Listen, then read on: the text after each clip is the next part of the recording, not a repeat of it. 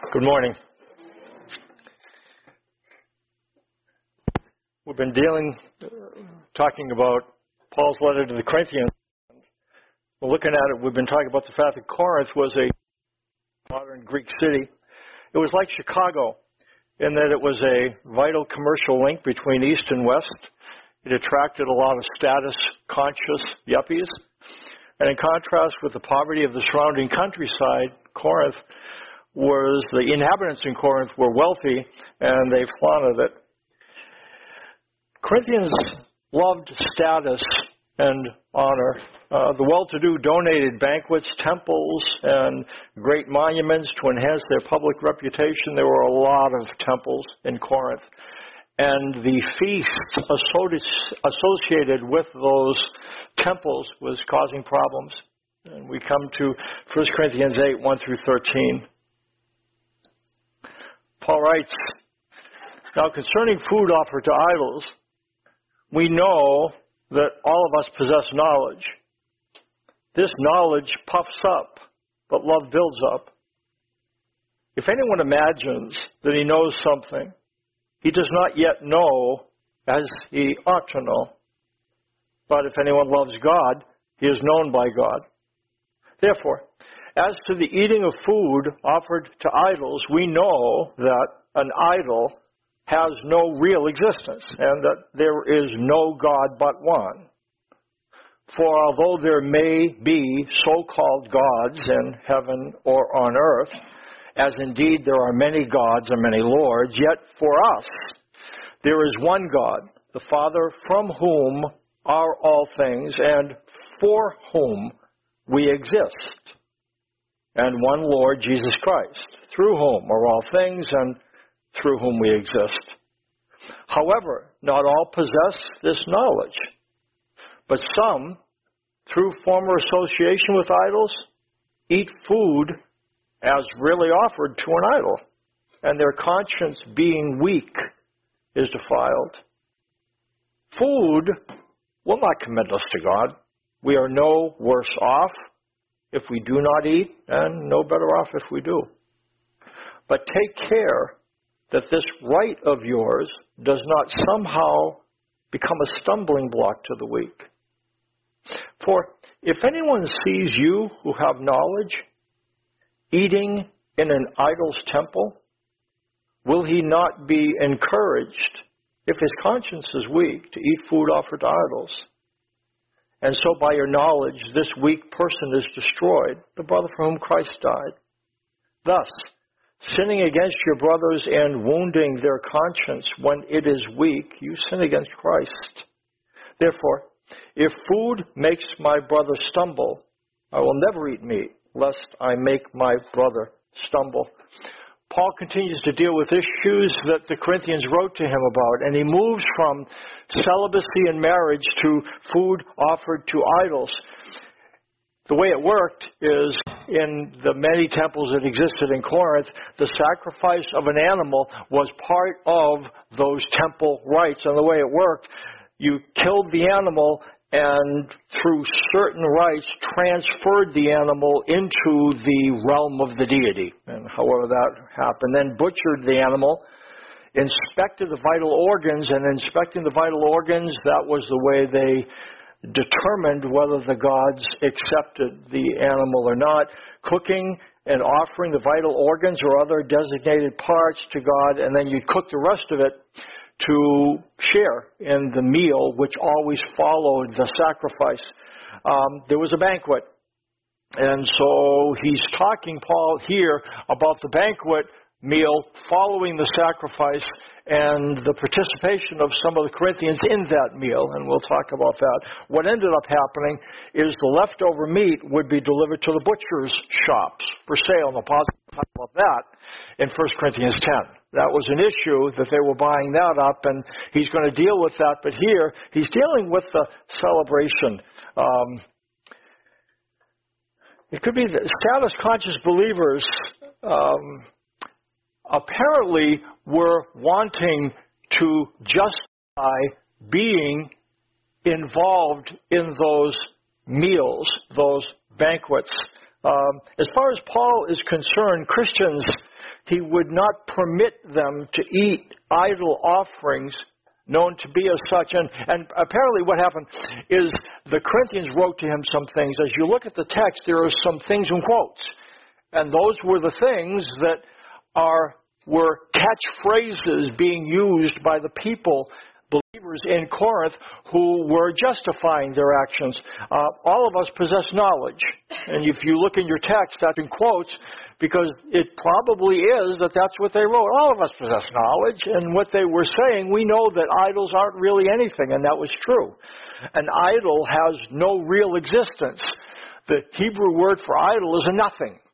It's a nothing. There's only one God and idols do not really exist. They are images of gods that don't exist.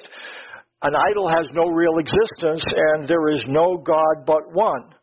Um, so, why is this such an issue? There's reasons why individuals wanted to partake and be part of these celebrations.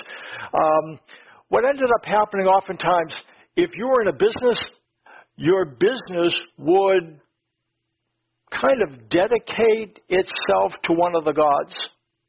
And then on an annual basis, you would throw a party, have a celebration to that God, at which time they would appeal to the God to bless their business. And now, if you're an employee, and you would be expected to come. And if you were a Christian employee, you had a problem.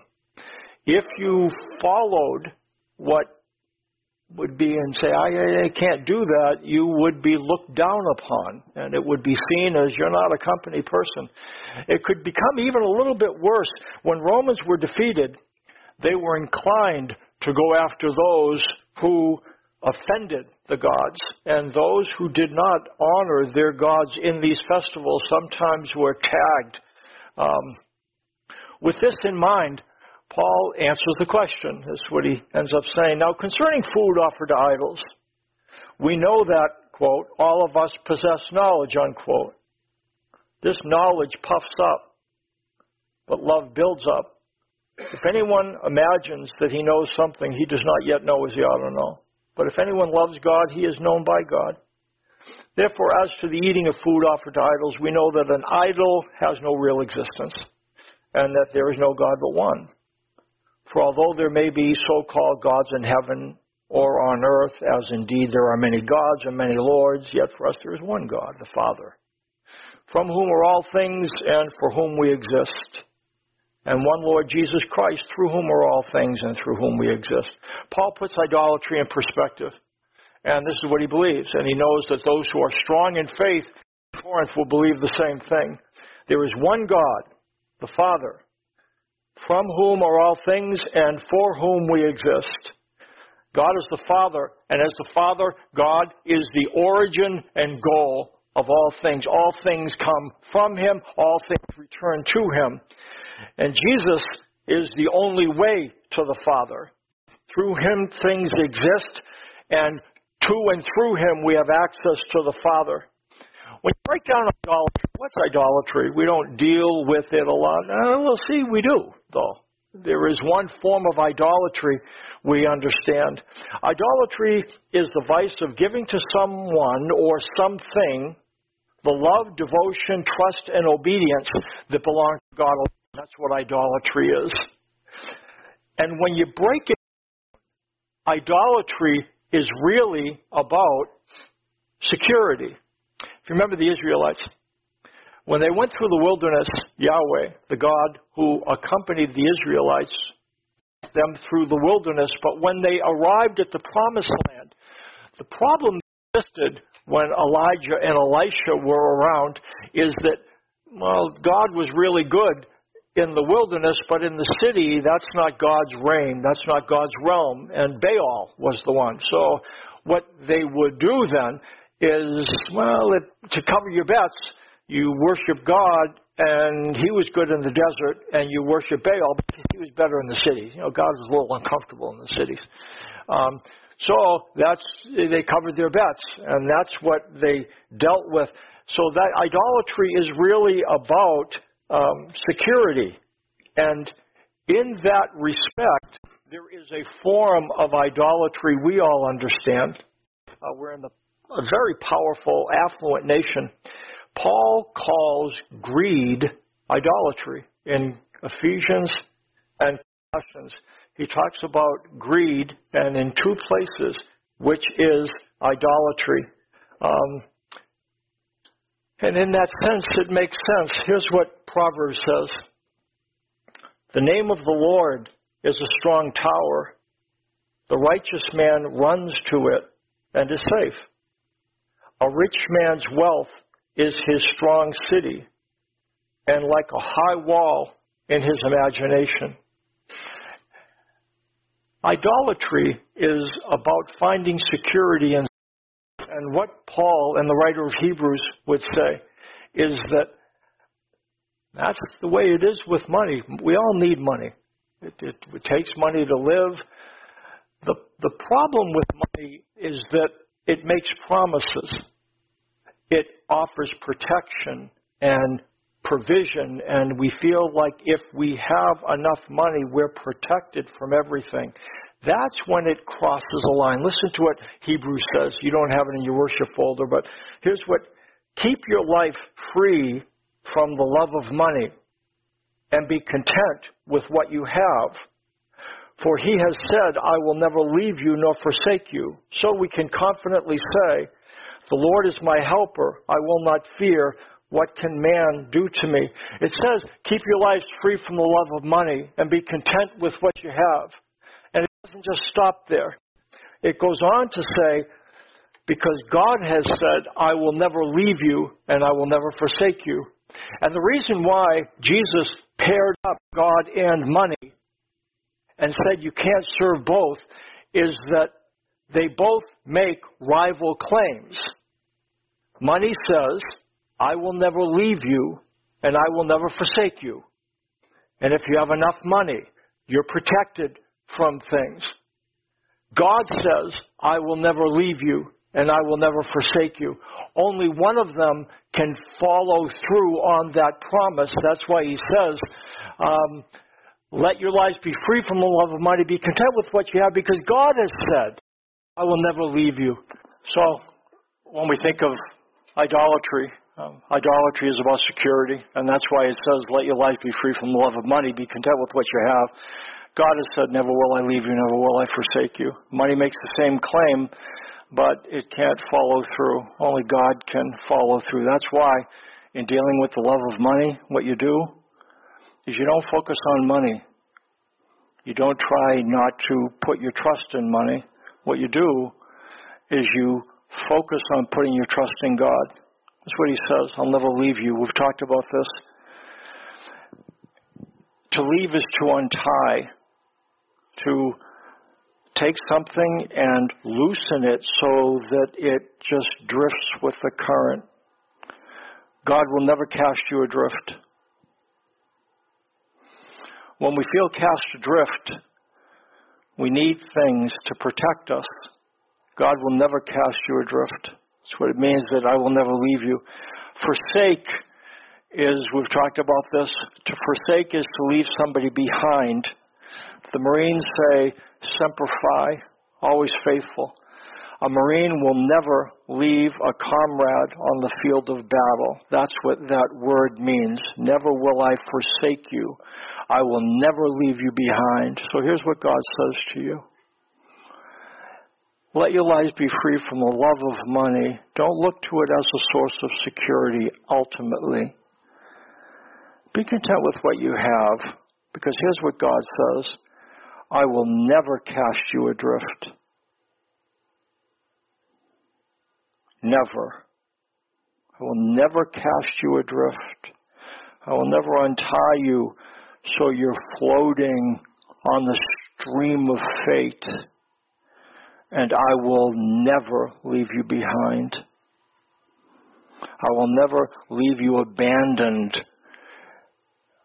on the field in some type of desperate circumstance. If that's true, what can man do to you? And that's the point That's why you can let your lives be free from the love of money. And when it talks about money, then, what it says, if you have money,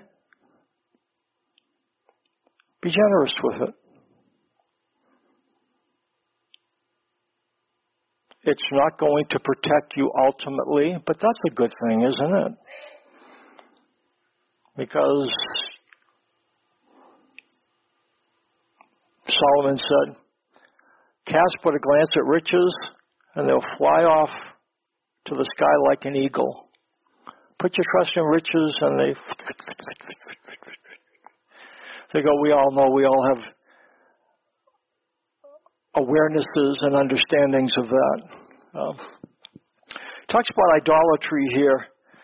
In the context of Corinth, though, um, an idol is a nothing. The kind they're talking about has no real existence. Diana or Artemis, whatever it is, uh, there's only one God. The problem is there are those who don't realize this their consciences are weak. What it means, their consciences are weak. A conscience is literally something that we tell ourselves. That's what a conscience is. It's knowledge that we share with ourselves or with someone else. The problem is that there are those whose conscience is weak, and this is what it means. They get this voice Ooh, this is really something. Apollos has power. Diana can protect me. And that's the issue. Um, their consciences are weak. The fact is, Diana doesn't exist. Artemis doesn't exist. Apollo doesn't exist. Zeus doesn't exist. The God of Abraham, Isaac, and Jacob exists. And his name is a strong tower. You call the righteous, run to it, and find safety. Uh, but they don't know that. And that's what Paul goes on to say. However, not all possess this knowledge, but some, through former association with idols, eat food as really offered to an idol, and their consciences, being weak, is defiled. Food will not commend us to God. We are no worse off if we do not eat, and no better off if we do. But take care that this right of yours does not somehow become a stumbling block to the weak. For if anyone sees you who have knowledge eating in an idol's temple, will he not be encouraged if his conscience is weak to eat food offered to idols? And so by your knowledge, this weak person is destroyed, the brother for whom Christ died. Thus, sinning against your brothers and wounding their conscience when it is weak, you sin against Christ. Again, the word conscience means knowledge we share with ourselves or with someone else. For those with knowledge, the banquet may only be a social occasion, but for those with a weak conscience, the actions trigger old memories. And even though nothing's going on, what they're thinking is maybe they're remembering things that they used to deal with and their minds are still infused with old conceptions that spring up involuntarily. They just don't have the ability to push away those old thoughts, and that becomes a problem. Because if it's a problem in your mind, it's a problem.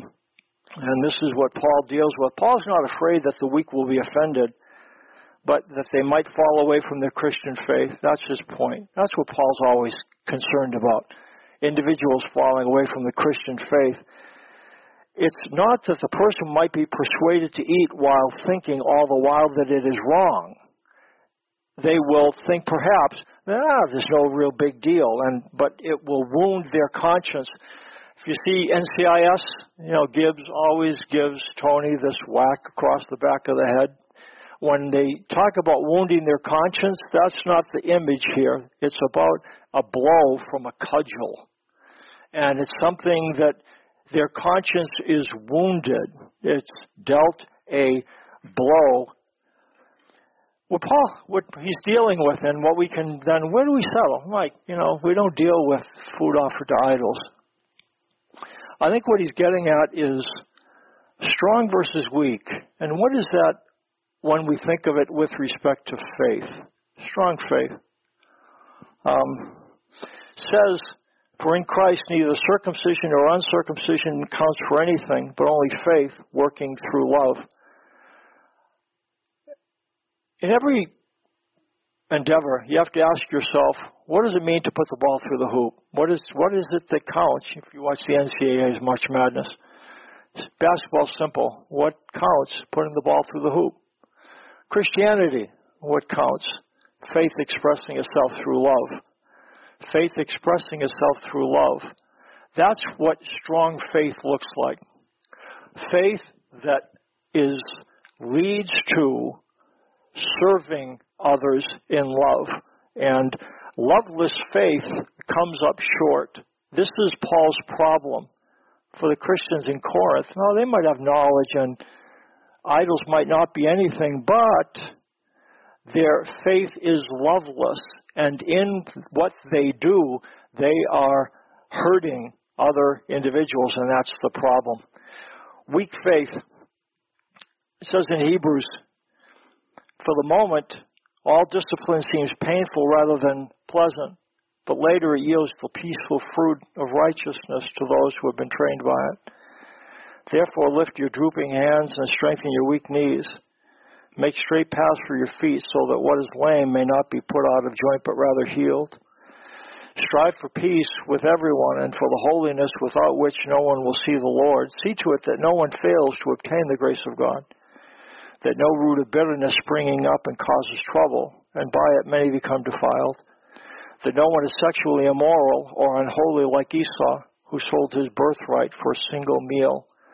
In this context, those were being addressed to Jewish Christians, and um, they became followers of Christ. Perhaps they were even in Jerusalem at Pentecost. They heard the gospel preached in their own language, but what happened they had to leave and they had to return to their home in the Roman Empire, or some were driven out of Jerusalem. And over the years, now Hebrews, by the time this was written, it's probably 15, 20 years. And the problem is that their faith has eroded. The Jewish Christians had a difficult time. They were persona non grata in the Roman Empire. If you were a Jewish Christian, you really weren't accepted by Jews neither were you accepted by Gentiles. And that was the issue. It was one thing to become a Christian in the beginning, when everybody was selling their land and putting it at the apostles' feet, and it was like a rainbow coalition.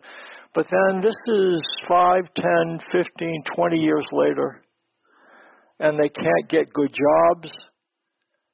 They can't go to the synagogue, and that's the center of Jewish existence at the time. Um, so what's happening?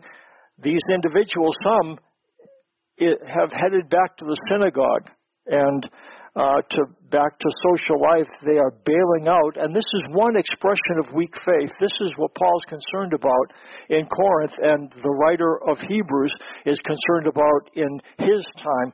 Um, they are leaving, and there are some very difficult passages in Hebrews. I'm going to read them. You don't have them in your worship folder, but I'm going to read them because we apply them in a way that threatens us and it shouldn't. Now, let me just read them to you. Hebrews 6 It is impossible in the case of those who have once been enlightened and who have tasted the heavenly gift and have shared in the Holy Spirit and have tasted the goodness of the Word of God and the powers of the age to come and then have fallen away to restore them again to repentance, since they are crucifying once again the Son of God to their own harm and holding him up to contempt. What this is describing are Jews who had entered the church and want to go back out and go back into Judaism, and at the time that's not possible. This is a juncture in salvation history the Old Testament and all that preceded was leading up to Christ. And so these individuals entered into a relationship with Christ, but it was difficult. And so now what they're wanting to do is doing an about face and going back into the synagogue. And what the writer of Hebrews is saying, you can't do that. And he goes on in Hebrews 10, if we go on sinning deliberately after receiving the knowledge of the truth, there no longer remains a sacrifice for sins, but a fearful expectation of judgment and a fury of fire that will consume the adversaries. When it talks about sinning deliberately, the sin that it's speaking of is the sin of apostasy. It's not talking about if you struggle with sin, then you better, then you're going to face fire. That's not the point. He's talking to Jewish Christians who are seeking to go back into Judaism. In Judaism, unintentional sin, you could kill an animal and that you could have that forgiven. Intentional sin, though, there's no forgiveness for intentional sin within Judaism, which is why I'm really glad there's a new covenant. I really am glad there's a new covenant where he says, I will be Helios to your unrighteousnesses and remember your sins no more. And within, yeah, again, within the context of Judaism, you couldn't kill an animal for an intentional sin, and that's what the writer is saying. Now you know Christ is who he is. You can't go back on them. To do that at that point would have disastrous spiritually. There's actually two kinds of weak faith that the writer is dealing with. One of them is about those individuals whose faith has eroded and they are heading back into the synagogue. And what he says, don't go.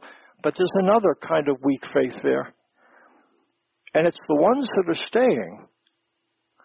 And they're, they're staying, but they're not going after them. They are maybe looking down on them condescendingly. They're not encouraging them. They are not going after them. And that's a problem. Um, it says, Therefore, lift your drooping hands and strengthen your weak knees. Make straight paths for your feet, so that what is lame may not be put out of joint, but rather healed. Strive for peace with everyone and for the holiness without which no one will see the Lord. It talks about holiness. And it, it gives a sense for what holiness looks like in the context. What does holiness look like? When you think of holiness, a lot of times you think about somebody who leads the way in doing things that are godly things. And that could be an expression of holiness. Here, though, interestingly, holiness is not evidenced up in front of a group. It's not leading the way by doing this or doing that more so and more frequently and more devotedly. Here, holiness is practiced in the back of the group. Here's the image. There are individuals who are falling by the wayside. And the writer of Hebrews is talking to those individuals that are falling away and saying, Don't do it, man. But then he's also talking to the ones who are leading the way, who are staying faithful and what he's encouraging them to do, hang back. Because holiness is not evidenced out in front of the, the group, but behind. Looking for those who are straying, who are falling behind. When it talks about lift up drooping hands and strengthen weak knees, it's talking about the individuals that are falling behind. They're, they they can't keep going, and what he's trying to encourage them, come alongside them, encourage them, keep them going. He talks about make straight paths for your feet, so that what is lame may not be put out of joint, but rather healed. He's talking about do what you can to enable those people who are falling behind to keep to keep up. Don't just be concerned with what's good for you. And this is exactly what Paul is dealing with in Corinth. It's exactly the same thing. He's trying to tell them, don't just do something because you can do it. Look at the people who are being impacted by it. And don't and then if you're doing it and if they're stumbling, then you don't do it. That's that's his point. Uh, holiness is about lagging behind. It's about assisting those who are bailing out. Um, how does God teach us this. Greg talked about discipline. And discipline is a different word than punishment. We've talked about this before. The focus of punishment is on the past, what you've done wrong in the past. The focus of discipline is on the future, what you will do right. That's when it's properly administered. Discipline thinks about future correct behavior. That's the word discipline literally means to be with a child. And so the focus of punishment and discipline are different, and the motives are different as well. The motive of punishment is wrath, and the motive of discipline is love. Um, it says, for the moment, all discipline seems painful rather than pleasant, but later it yields the peaceful fruit of righteousness to those who have been trained by it. We go through difficult things. Greg talked about that. David talked about it. And we wonder, what did I do wrong? Why are you exposing me to this? But discipline is not just about taking things away.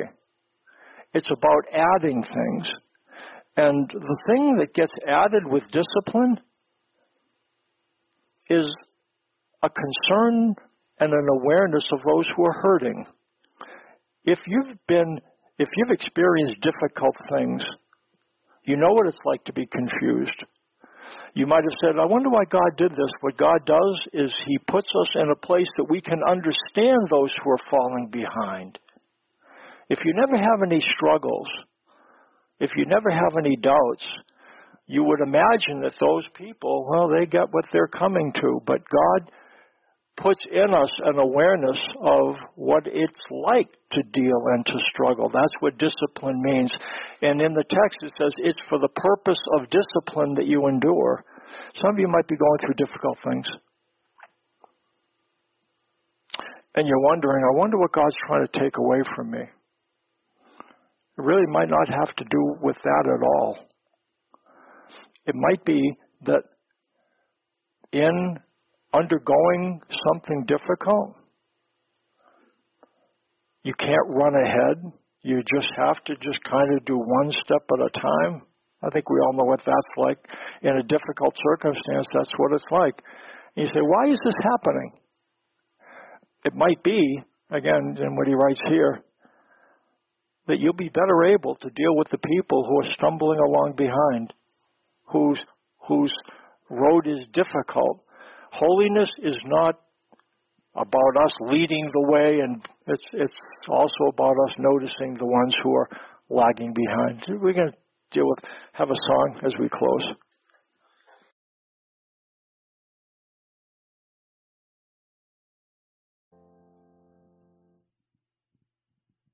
Join me in closing prayer. Father, I would ask that you would continue to help us to understand how we can come alongside and, and express our faith and love to others. Um, we all have knowledge. We all have uh, uh, at least a modicum of wisdom, and that that would not be um, a way for us to puff ourselves up, but yet um, we would use that as a way for us to use our love and express our faith and love to others to build them up and to encourage them through difficult times. I pray this in Jesus' name. Amen.